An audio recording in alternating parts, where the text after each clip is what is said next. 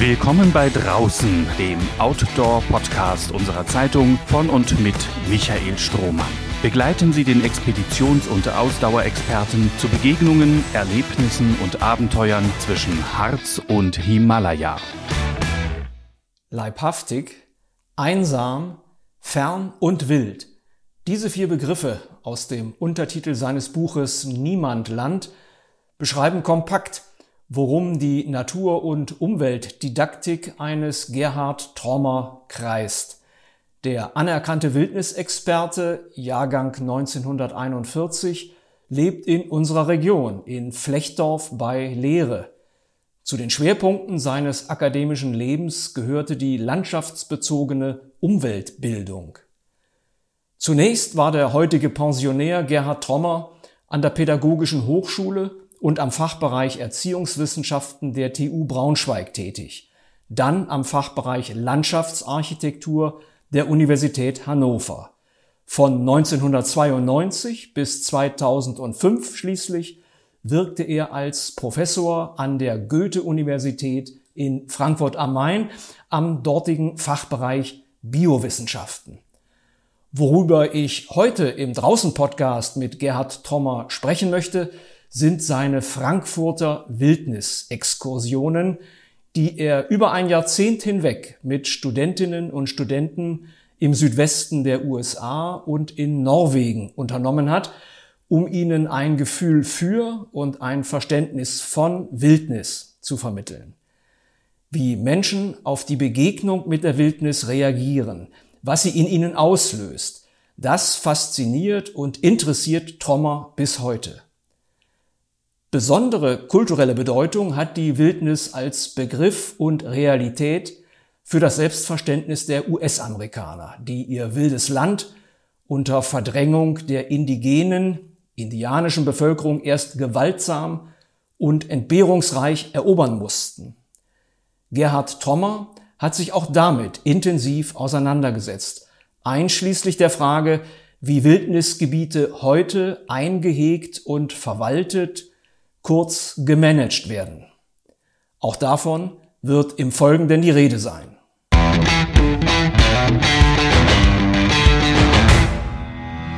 Herzlich willkommen heute bei uns im Outdoor-Podcast draußen, Gerhard Trommer. Vielen Dank, ich bin gern hier. Herr Trommer, äh, wir freuen uns sehr, dass wir mit Ihnen einen äh, namhaften Wildnisexperten begrüßen können, zu unserem Podcast und ich würde auch sehr gerne mit diesem äh, ganz, ganz wichtigen Begriff beginnen wollen. Also Wildnis ist ja ähnlich wie Abenteuer ein Begriff, mit dem wir häufig sehr eilfertig umgehen, ein Etikett, das wir sehr schnell vergeben. Was darf sich Wildnis nennen und was nicht? In den letzten 40 Jahren haben wir eigentlich ein äh, enorme Zunahme, fast inflationäre Zunahme des Wildnisbegriffes. Wenn wir in unsere eigene Geschichte zurückgehen, dann könnte man schon bei Zetlers Universallexikon von 17, ungefähr um 1740 eine Definition finden, die ganz gut trifft, nämlich dass Wildnis äh, der Ort ist, wo eine wohlanständige Sittsamkeit keine Wohnung aufschlagen kann. Und wenn wir das mit der, unserer Zivilisation in Verbindung setzen, dann ist natürlich der Schritt aus der Zivilisation in die wilde Natur immer ein besonderer. Äh, es gibt eine Definition dann noch im amerikanischen Wildnisgesetz, die man vielleicht auch mal hier ansprechen könnte, weil sie sehr weittragend ist und auch die internationale Diskussion ganz erheblich beeinflusst haben. Danach ist Wildnis ein Gebiet, in dem nicht merkbar oder kaum merkbare Spuren des Menschen, der menschlichen Arbeit mehr zu sehen sind und das über einen sehr, sehr langen Zeitraum in großräumig. Dann gibt es aber noch eine zweite Attitüde in diesem Wildnisgesetz und die wendet sich jetzt nicht nur an die Eigendynamik und Eigenstrukturiertheit der Natur, sondern die wendet sich an den Menschen und die sagt, dass Wildnis eine außer Frage stehende Gelegenheit ist, um Solitude zu erfahren. Man könnte das übersetzen mit Natureinsamkeit. Der Begriff geht sicher noch etwas weiter, weil darin auch aufgehoben ist die äh, enge Verbindung des Menschen, mental, physisch, äh, zu einer Welt, die nicht vom Menschen gemacht ist. Mhm. Das würde bedeuten, wir könnten hier und jetzt aufräumen äh, mit diesem Versprechen, es gäbe so etwas wie die Wildnis vor der eigenen Haustür. Bei uns in Deutschland jetzt natürlich. Also das gibt es, gibt es so etwas wie Wildnis in Deutschland oder in Mitteleuropa? Also es gibt von der, besonders von der Frankfurter Zoologischen Gesellschaft begründet, die haben auch eine sehr gute Internet, ähm, gemacht, ähm, Anstrengungen, Wildnis auch in Deutschland zu begründen, Wildnisgebiete. Und die nationale ähm, Konferenz zur Biodiversität in Deutschland 2007 hat vorgehabt, zwei Prozent äh, der deutschen Landesfläche zu Wildnisgebieten zu machen. Äh, dieses Versprechen sollte bis 2020 eingelöst werden, aber das ist nicht erfolgt. Hm, Wildnis vor der Haustür wird sehr häufig angesprochen. Ich würde aber sagen, es ist die Wildheit vielleicht vor der Haustür oder der verwilderte Fleck vor der Haustür. Von Wildnis würde ich hier nicht sprechen. Nun wird Wildnis gerne benutzt als Gegenbegriff zu Zivilisation.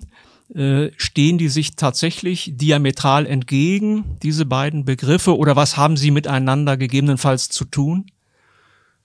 Ich denke, unser Start nach draußen in die Natur beginnt immer in der Superzivilisation oder in der Zivilisation, in der wir jetzt leben. Und ähm, das merkt man spätestens dann, dass man in der Wildnis ist, wenn auf einmal alles abfällt von dem, was wir in der Zivilisation haben. Ähm, Stromleitungen, vielleicht Straßen, äh, Motorengeräusche, wenn wir eben auf einmal nur eine Naturstelle hören, die ihre eigene Klanglandschaft zum Beispiel hat, ihre eigene Duftkulisse hat und ähm, wir betreten diese Wildnis aber nicht unvoreingenommen, sondern wir betreten sie in der Regel, wenn wir dort unterwegs sein wollen, mit dem Packsack. Das ist eine Art Zivilisationssack, in dem wir also uns sparsam, aber notwendig rüsten für das Unterwegssein im Wilden. Mhm. Und Sie sind sehr häufig mit Studentinnen und Studenten unterwegs gewesen in der Wildnis. Das war Bestandteil auch ihres akademischen Wirkens. Und äh, jetzt wäre meine Frage, wenn wir also in die Wildnis gehen, der Aufenthalt in der Wildnis für den Menschen, was können wir von der Wildnis lernen? Ja, das ist immer die Frage der Bildung. Ich glaube, hm, die Bildungsfrage ist sehr schwer zu beantworten, denn Bildung hat immer irgendwelche Ziele und irgendwelche Curricula, die dahinter stehen. Und das kann man der Wildnis vielleicht nicht umhängen, sondern das geht hier um Erfahrung, besonders auch um persönliche und individuelle Erfahrung, die jeder auf seine Art und Weise macht und die in Tagebüchern niedergeschrieben werden können. Das habe ich von meinen Studenten verlangt und äh, das habe ich auch in der Literatur, die ich dazu studiert habe, immer wieder gefunden, dass authentische Tagebuchaufzeichnungen oft mehr sagen als alle programmatischen Worte zur Wildnis. Und wenn man mal hm, ganz grob versucht, ein paar Attitüden herauszustreichen, dann ist, beginnt es eigentlich schon mit einem anderen Zeitgefühl. Ich habe oft erlebt, dass Studenten dann ihre Uhren ablegen und dass sie auf einmal sagen, äh, ich habe keine Termine mehr. Ich habe, ähm, ich, er, ich erlebe mich in dieser Zeit auch anders. Ich äh, bin freier, äh, bin nicht mehr getaktet von irgendeinem Zeittakt. Und dann ist es in manchen Gebieten, also wenn man Wüsten betritt oder wenn man meinetwegen ähm, norwegische Fjelllandschaften betritt, oder Küstenabschnitte begeht, dann ist es sehr häufig der Eindruck von Weite, der gefangen nehmen kann, weil auch in der Weite eigentlich alles von einem abfällt. Da ist dann, sie kann einen fast erschlagen, sie kann einen aufnehmen und da bleibt eben vieles aus unserer kleingekammerten und äh, vielleicht auch überversorgten und versicherten Welt zurück. Mhm. Also der Begriff der Weite scheint mir da wirklich von Bedeutung zu sein. Also eine Wildnis auf 500 Quadratmetern oder 1000 Quadratmetern kann eigentlich nicht funktionieren per se.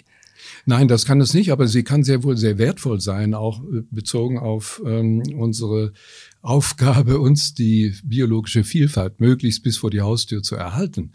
Ähm, das ist schon ein wertvoller Begriff, aber diese Wildheit, die wir dann haben, die kleine Wildheit, da hören wir ja ständig vielleicht auch noch Motorengeräusche oder ein Handy klingelt irgendwo oder wir ähm, erleben plötzlich Flugzeuge, die über einen fliegen und eigentlich äh, sollte die Wildnis uns Solitude vermitteln, das heißt die Distanz zu all diesem, was uns in der Zivilisation eigentlich gegenwärtig ist. Man könnte auch sagen, Menschen sind manchmal so in der Arbeit, in ihrem Beruf oder vielleicht auch manchmal so gestresst, dass sie ihren Körper eigentlich nur noch fühlen, wenn sie aufs Klo gehen. Und von daher gesehen ist eben Wildnis die Chance, dort kann man auch aufs Klo gehen, nicht auf das, was wir so haben mit dem ganzen hygienischen Standard, ist Wildnis eigentlich etwas, eine Herausforderung, die uns wieder leibhaftig bewusst macht, äh, dass wir vielleicht auch äh, Leben, das Leben zurückbringen.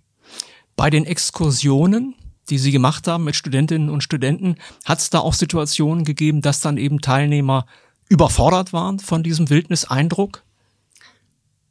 Eigentlich sind sie ständig von dem Wildniseindruck überfordert gewesen, aber auch nicht.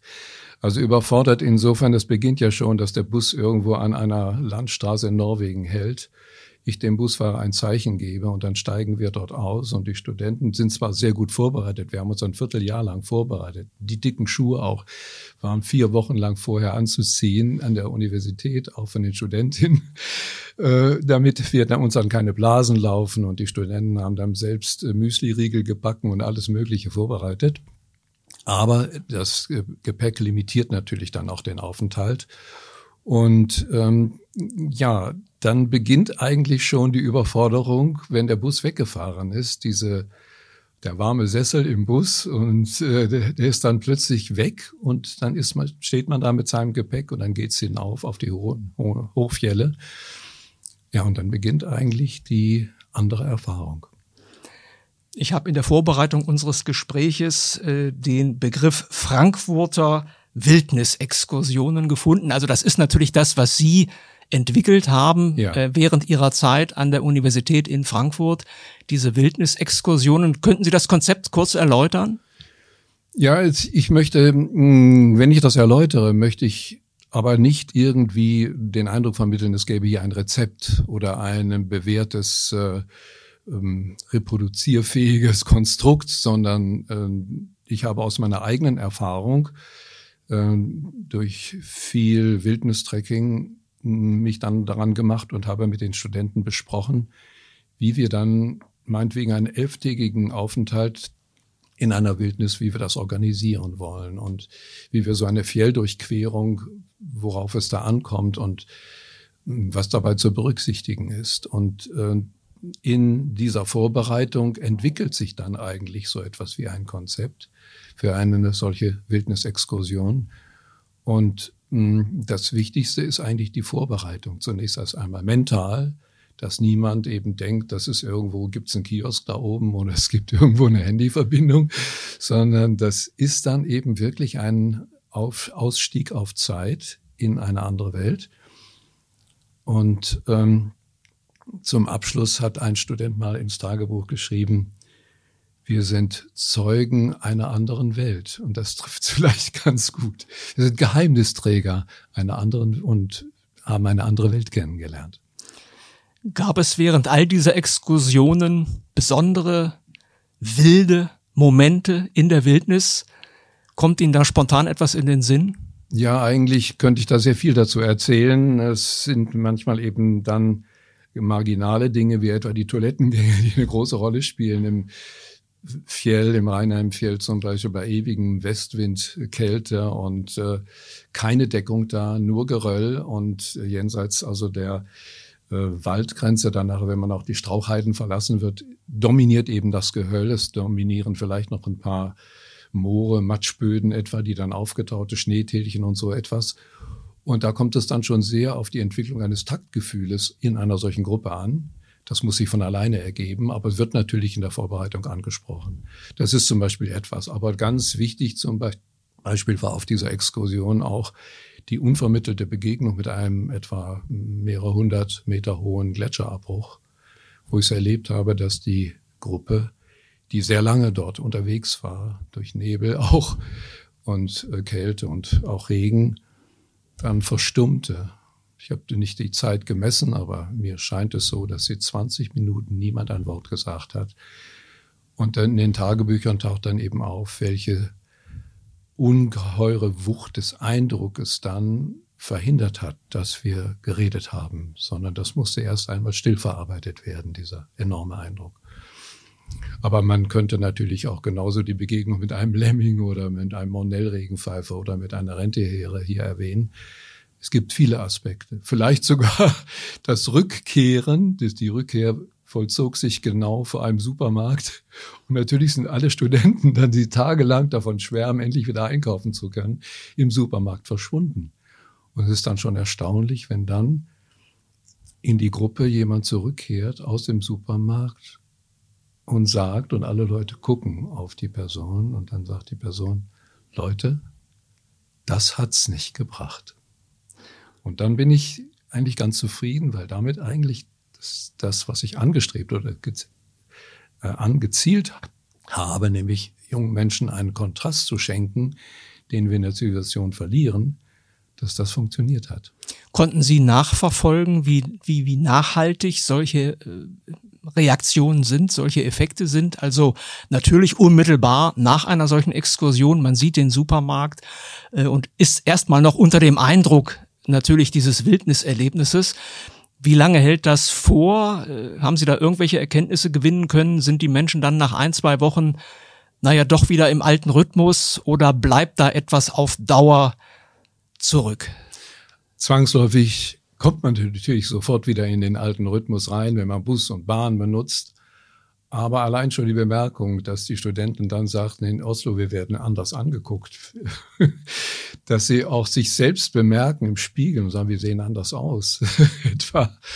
Aber dann auch Jahre später, ich meine, ich habe zwei Jahre danach nochmal befragt und da stellt sich eigentlich heraus, dass die Wildnis Exkursion schon einen sehr nachhaltigen Eindruck auch nach zwei Jahren noch gemacht haben. Wenn dann zum Beispiel kommt, ich habe auf dieser Exkursion versucht, leise zu wandern zum Beispiel, eine sehr schöne poetische Einlassung und äh, ich habe nur noch zu wenigen Studenten Kontakt, aber zu denen ich Kontakt habe, da erlebe ich, dass sie in ihrem Leben äh, versuchen, äh, der Naturkomponente doch einen erheblichen Stellenwert einzuräumen, besonders auch bezogen auf äh, die Aufzucht ihrer Kinder. In Ihrem Buch Niemandland haben Sie genau das verarbeitet, Eindrücke von Teilnehmern, Tagebucheinträge, die gemacht wurden während dieser Wildnisexkursionen. Vielleicht sagen Sie mal zwei, drei Sätze zu dem Buch, auch zu dem Titel Niemandland. Ja, niemand lernt deshalb, weil die Wildnis eigentlich niemand gehört, sondern die Wildnis kann zwar verwaltet werden von Agenturen wie etwa dem Bureau of Land Management in den USA, ja, oder meinetwegen in National Forests oder in Nationalparks, aber sie gehört eigentlich niemandem, sondern sie ist eigentlich etwas, das uns allen gehört und das wir aber nicht in Besitz nehmen können oder sollten, sondern dass wir mit Respekt mh, behandeln.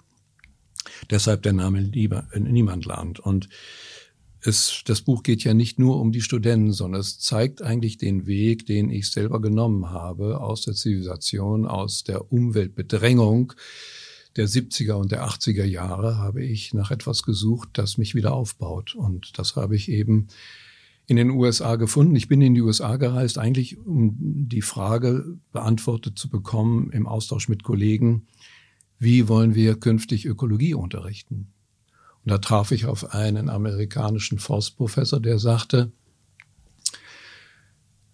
es geht nicht darum, dass du diese Frage jetzt lehrbuchmäßig beantwortest, sondern guck dir zunächst mal die Wildnis an. Und dann ergeben sich von ganz alleine Aspekte, die du in den Lehrbüchern niemals finden wirst. Du kommst aus Deutschland, da kennst du nur den geforsteten Wald. Du weißt nicht, was Wildnis ist. Geh mal in die Wildnis, guck dir mal wilde Wälder an und dann denk darüber nach, was Wildnis für dich und vielleicht auch für die Lehre bedeutet. Und ähm, so ist, beschreibe ich eigentlich in diesem Buch zunächst erst einmal meinen eigenen Weg in der dritten Person. Ich wollte nicht immer von ich sprechen, sondern ich spreche mich mit er an, also gewissermaßen mein alter Ego ist dort unterwegs. Und ich schreibe zunächst, wie ich also als Autofahrer in den USA unterwegs bin, wie viele, die da mit dem Mietwagen unterwegs sind. Und ich erlebe dann vor allen Dingen im Yosemite Nationalpark doch im Winter sehr tiefgreifende Erlebnisse, habe dort unter großen Sequoien im Auto geschlafen und das wurde dann so kalt die Nacht, dass ich äh, den Motor wieder angeworfen habe, mich schrecklich gefühlt habe, weil ich nicht erfrieren wollte. Und all solche Dinge, die erzähle ich dann und er will, spreche aber nicht nur von mir, sondern auch von der Begegnung mit amerikanischer Literatur. Womit wir den Bogen geschlagen hätten, tatsächlich in die USA. Ja. Äh, auch die Wildnisse in der USA sind für Sie ein ganz, ganz zentrales Thema, oft von Ihnen auch besucht worden. Und Sie haben sich sehr intensiv auch befasst mit dem American Nature Writing, das tatsächlich also viele prominente Beispiele für Naturliteratur ja hervorgebracht hat, schon seit dem 18., 19. Jahrhundert. Das Konzept, dieses Wilderness-Konzept, äh, was in den USA, äh, also zum einen als Denkfigur existiert in der Literatur, aber auch praktiziert wird. Hm, vielleicht können Sie das einfach uns mal ein bisschen näher bringen. Wie gehen die Amerikaner mit Wildnis und dem Begriff Wildnis um? Der, ein Freund von mir, der amerikanische Historiker Donald Huster, ähm, der hat mich darauf mal hingewiesen, dass Wilderness eigentlich eine zentrale, mentale amerikanische Denkfigur ist, auch vor dem Hintergrund etwa der Westeroberung. Ähm, Roderick Frazier Nash hat ein Buch geschrieben, Wilderness and the American Mind, was also darauf hinweist, dass Wildnis ein zentraler Begriff in der amerikanischen Meinungsbildung auch ist. Vielleicht nicht in der Masse, aber doch bemerkenswert in den großen Freiräumen der westlichen Bundesstaaten, die ja zum großen Teil im Bundesbesitz, wo das Land großenteils im Bundesbesitz ist und wo eine lange Debatte geführt worden ist, eigentlich schon seit den 20er Jahren, mindestens seit den 20er Jahren, äh, große Wildnisgebiete für immer ähm, freizustellen. Und das Kriterium für diese Freistellung ist eigentlich Straßenfreiheit gewesen. Und bis heute darf man Wildnisgebiete nicht mit dem Motor besuchen oder auch nicht mit mechanischen Fortbe Fortbewegungsmitteln, sondern zu Fuß oder mit dem Kanu, nicht mal mit dem Fahrrad, um eben möglichst ähm, in direkten Kontakt mit dem Wilden seine Erfahrung zu sammeln. Mhm. Und äh, das prägt natürlich sehr stark, wenn man sich dann aufmacht und dann meinetwegen die Glacier Peak Wilderness durchläuft oder die schon 1924 als Wildnisgebiet ausgewiesene äh, Gila Wilderness in New Mexico, die ich übrigens auch zweimal mit Studenten besucht habe. Mm, und ähm, das ist auch schwer auf mitteleuropäische Verhältnisse übertragbar. Wir können davon lernen, sehr viel lernen, wenn wir zum Beispiel daran denken, dass die Amerikaner in ihren Nationalparks inzwischen eine äh, Soundscape and Night Sky Division gegründet haben, wo sie also dafür sorgen, dass Nationalparke, hm, dass, dass es Überflug Mindesthöhen geben muss beim Überfliegen von Nationalparken, dass Privatflugzeuge eine eingeschränkte Erlaubnis bekommen, diese Gebiete zu überfliegen und dass man auch für ein äh, möglichst ähm, un, äh, Nachthimmel suchen will. Also es zeigt, welche Dimension Wildnis dort haben kann. Und wir haben natürlich in den USA riesige Wildnisgebiete, die man mit unseren Naturschutzgebieten oder Nationalparken überhaupt nicht vergleichen kann. Nicht, da gibt es also über 900.000 äh, Hektar etwa, die River of No Return Wilderness in Idaho etwa oder Glacier Peak Wilderness um die 300.000 äh, Hektar Größe. Aber nicht, das ist nicht allein, sondern inzwischen haben sich Allianzen in den USA gebildet, die dann zum Beispiel äh, The Greater Gila Wilderness Ecosystem machen oder The Greater Yellowstone Ecosystem oder The Greater North Cascades Ecosystem, wo dann ähm, Rückzugsgebiete geschaffen werden für die Natur, die etwa beim North Cascades äh, Ecosystem 25.000 Quadratkilometer umfassen können und damit natürlich dann auch die Wanderungsbewegung großer Wildtiere wieder erlauben. Also von daher sieht man, dass Wildnis nicht nur ein großes Erlebnispotenzial enthält, sondern eben auch ein ganz wichtiges ökologisches Potenzial, die Biosphäre nicht verarmen zu lassen, sondern sie reich zu halten, so reich, wie es nur irgendwie geht. Und dazu ist offensichtlich auch ein Management erforderlich. Ja, also einfach Fall. nur einen Landstrich sich selber zu überlassen, das geht auch. Aber wenn ich Sie richtig verstanden habe, geht es da auch um kluges Management. Ja, und zwar ist es so, dass für die Wildnisgebiete unterschiedliche Agenturen in den USA zuständig sind. Also das Bureau of Land Management, hier habe ich glaube ich schon erwähnt. Dann aber auch ähm, National Forests zum Beispiel, die große Wildnisgebiete ähm, unterhält oder auch die Nationalparke auch die dann eben, die haben sich ja zunächst mal in den 20er Jahren straßenmäßig erschlossen mit Viewpoints und Loops für Autos. Aber äh, inzwischen gibt es in Nationalparks große ähm, von Straßen und Verkehr freigestellte Wildnisgebiete, die man über, nur über ein Permit, über das Backcountry Büro überhaupt betreten darf. Das, da haben sie zum Beispiel so ein Management, denn dieses Backcountry Büro managt dann die Zahl der Touristen. Es gibt immer eine festgelegte Zahl, die überhaupt nur die Wildnisgebiete betreten darf. Und die richtet sich nach Zahl der Camps, die dort vorhanden sind, wo man übernachten kann. Äh, das ist für die großen Wildnisgebiete, die unter National Forest und äh, Bureau of Land Management stehen, weniger der Fall. Aber auch dort wird geguckt, dass also die Gruppengröße nicht 10, 12 Leute etwa überschreitet. Und es gibt Auflagen, etwa wenn man mit einem Packpferd unterwegs sind, dann muss man nämlich sein Heu mitnehmen zum Beispiel und anderes mehr. Ähm, also diese Gebiete verlangen besonders, was den Tourismus anbelangt, eben auch Managementkonzepte. Herr Trommer, ich würde äh, zum Abschluss gerne nochmal eine pädagogische Frage loswerden. Also die Natur als, nennen wir es mal, Vorlesungssaal. Ähm, vielleicht sogar besser geeignet als der Vorlesungssaal, der klassische in einem Uni-Gebäude. Also was bringt so ein Unterricht draußen? Äh, und haben wir heute hier bei uns, vielleicht auch an den Schulen, genug Unterricht draußen? Müsste man das häufiger machen? Naja, das ist ja jetzt eine Frage, die von der Wildnis abstrahiert, sondern da geht es erstmal um draußen sein und um Gebüsche und Bäume, die können auch beschnitten sein oder auch zum Klettern hergerichtet sein. Ich denke mir mal, dass wir bestimmt durch unsere zivile Lebensweise sehr häufig äh, Defizite produzieren, auch im Jugendbereich, auch im Kinderbereich, wo wir aufpassen müssen, dass eben Kinder vielleicht nicht nur an den elektronischen Tafeln heute ähm, schreiben können, sondern auch nochmal mit Daumen und Zeigefinger ein Stück Kreide bewegen können.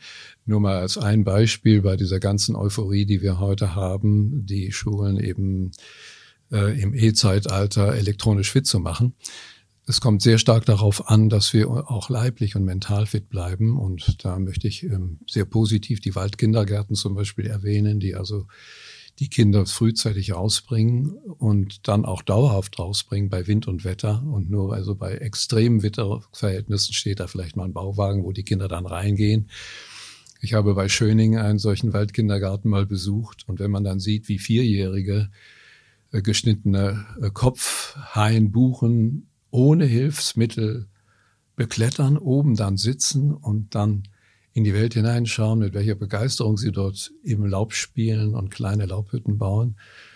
Ich habe ein kleines Mädchen beobachtet, das also aus vollem Lauf zwei Mädchen hinterherlief und hinfiel und fürchterlich weinte. Ich war drauf und dran, dem kleinen Mädchen zu helfen oder die Erzieherin zu suchen, aber nichts passierte. Niemand hat eingegriffen. Und das Mädchen, dessen Mütze weit weggeflogen war, entdeckte plötzlich seine Mütze wieder, hörte auf zu schluchzen, setzte sich die Mütze auf und ging und folgte den anderen Mädchen, hat sich also selbst geholfen und selbst berappelt. Also solche Erfahrungen in unserer überbehüteten Welt sind vielleicht auch mal erwähnenswert. Man muss daraus jetzt auch nicht ein Konzept oder sagen wir mal ein Rezept stricken wollen, aber es ist sehr wichtig, dass ähm, die Natur draußen nicht, äh, dass die Natur draußen eben als Realerfahrung noch erhalten bleibt, auch im Unterricht, auch im Freibereich der Schulen. Denn wenn wir etwa, ich denke an mein eigenes Fach Biologie, die Biologie nur noch aus dem Zelllevel oder aus dem molekularen Level begreifen, dann können wir vielleicht die Corona-Krise des Virus gut verstehen oder vielleicht auch die molekulare Ebene von manchen äh, Stoffen, die wir in die Biosphäre entlassen. wie die auf unsere Zellen wirkt, aber wir haben den Kontakt eigentlich dann zu dem lebendig, zu der lebendigen Vielfalt um uns herum, auf die wir angewiesen sind, dann beinahe verloren. Ja, mit diesem durchaus nachdenklich machenden Satz würde ich gern dann unser Gespräch enden lassen. Danke Ihnen ganz, ganz herzlich für die Einblicke in das Thema Wildnis und Wildniserfahrung. wünsche Ihnen alles Gute und weiterhin viel, viel Spaß bei Ihren Exkursionen, die Sie hoffentlich ja weiterhin noch unternehmen. Ist das so? Ja, das ist so. Ich bin mit meinem 19-jährigen Enkel 2016 noch auf dem Wilderness Trail im Pacific Nordwesten, in der Olympic-Halbinsel und in der Steens Mountains Wilderness in Oregon unterwegs gewesen. Und mit äh, meiner anderen Familie, die in Norwegen wohnt, mit dem jüngsten Enkel, die Tora aufwärts im Rheinheimfjell bis zu den Gletscherzungen. Dann alles Gute für die weiteren Unternehmungen. Danke.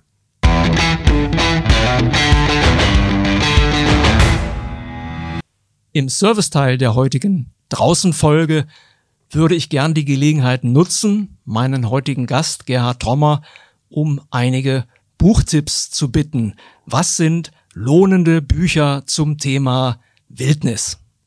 Ja, da gibt's natürlich eine ganze Bibliothek, vor allen Dingen amerikanischer Literatur und es ist immer ein bisschen peinlich, wenn man dann sich beschränken muss und dann nur vielleicht ein paar Bücher herausstellt. Ich möchte hm, ein Buch herausstellen von Edward Abbey, Mm, das hat er vor 59 Jahren geschrieben. Desert Solitär, A Season in the Wilderness. Und das ist nach 59 Jahren von Judith Schalansky herausgegeben und übersetzt worden. Die Einsamkeit der Wüste heißt dieses Buch. Eine Zeit in der Wildnis in der Reihe Naturkunden im ähm, Mattes und Seitz Verlag erschienen. Äh, das ist in den USA ein Bestseller gewesen und äh, ich denke mir, dass er in wunderbarer Weise den Leser mitnimmt durch Tagebuchaufzeichnungen, uns verdeutlicht, was äh, Wildnis auch aus touristischer Perspektive in einem amerikanischen National Monument bedeutet. Das zweite Buch, was ich äh, dann ausgewählt habe, wäre von Annie Dillard, Pilger am Tinker Creek. Ähm, auch ein autobiografisches Buch, auch übersetzt ähm, in der Reihe Naturkunden äh, bei Mattes und Seitz von Judith Schalansky mit herausge herausgegeben. Und das ist auch eine autobiografische ähm, Streif, ein autobiografischer Streifzug ins Wilde, diesmal an den Ufern des Tinker Creeks. Es sind viele poetische Essays und äh, Konnotierungen dabei mit teilweise naturphilosophischem Hintergrund. Und was ganz wichtig ist, Annie Dillard ist inspiriert von Henry David Thoreau, der einmal gesagt hat, in Wilderness is the preservation of the world. In der Wildnis ist die Welt geschützt. Dann möchte ich mh, mm, unbescheidenerweise auch mein eigenes Buch Niemand Land erwähnen, weil ich dort eben sehr viele Literatur auch verarbeitet habe. Und ich habe mir auch die Mühe gegeben, ein grundlegendes Werk, was bei uns sehr spät übersetzt worden ist von Henry David Thoreau, einmal ausführlich nachzuschildern, nachzuübersetzen, und zwar seine Besteigung des Mount Katahdin in Maine. Wir sind selbst, ich bin selbst mit meiner Frau dort oben herumgeklettert in diesem wirklich sehr wilden Gebirgszug. Und da kommt Henry David Thoreau an seine Grenzen. Er begreift Wildnis auf der einen Seite als erschreckliche Herausforderung und auf der anderen Seite ist er fasziniert von der Wildnis und schreibt, dass er also hier den wirklichen Grund des Planeten Erde betreten habe. Also das möchte ich erwähnen. Es ist ja schon erwähnt worden, dass ich auch hier die Erfahrung, nicht nur meine Erfahrung, sondern auch die Erfahrung von Studenten und ähm, anderen äh, mitteile. Hm, wichtig war mir, dass der Wildnisbegriff einmal aus der Perspektive eines Deutschen geschildert wird, der in den USA diesen Begriff entdeckt. Und als drittes möchte ich ein Buch noch erwähnen, was nicht aus der Tagebuchperspektive, also aus der biografischen Ebene geschrieben worden ist, sondern mehr aus soziologischer Sicht von Eileen Christ, Abundant Earth, 2019 erschienen, übersetzt 2020 unter dem Titel Schöpfung ohne Krone, warum wir uns zurückziehen müssen, um die Artenvielfalt zu bewahren. Und um der Wildnis wieder mehr Raum zu geben, die Artenvielfalt zu bewahren. Also das ist mehr ein Buch, was in unserer Zeit auch mm, politisch darauf hinwirken will, dass wir die Klimakrise eben nicht nur technisch mit technischen Hilfsmitteln bewältigen, indem wir den CO2-Gehalt reduzieren, sondern dass wir die andere Seite der Medaille auch berücksichtigen, nämlich, dass wir uns um die Artenvielfalt kümmern, ohne die wir, ohne die die Menschheit nicht überleben kann. Ja, mit diesen hochinteressanten Buchtipps, für die ich mich herzlich bedanke, Herr Trommer, beenden wir unser heutiges Podcast-Gespräch.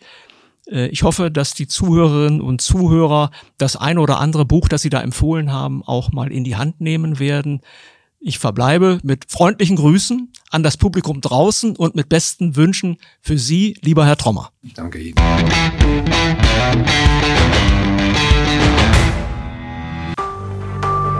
Mehr Podcasts unserer Redaktion finden Sie unter braunschweiger-zeitung.de slash podcast.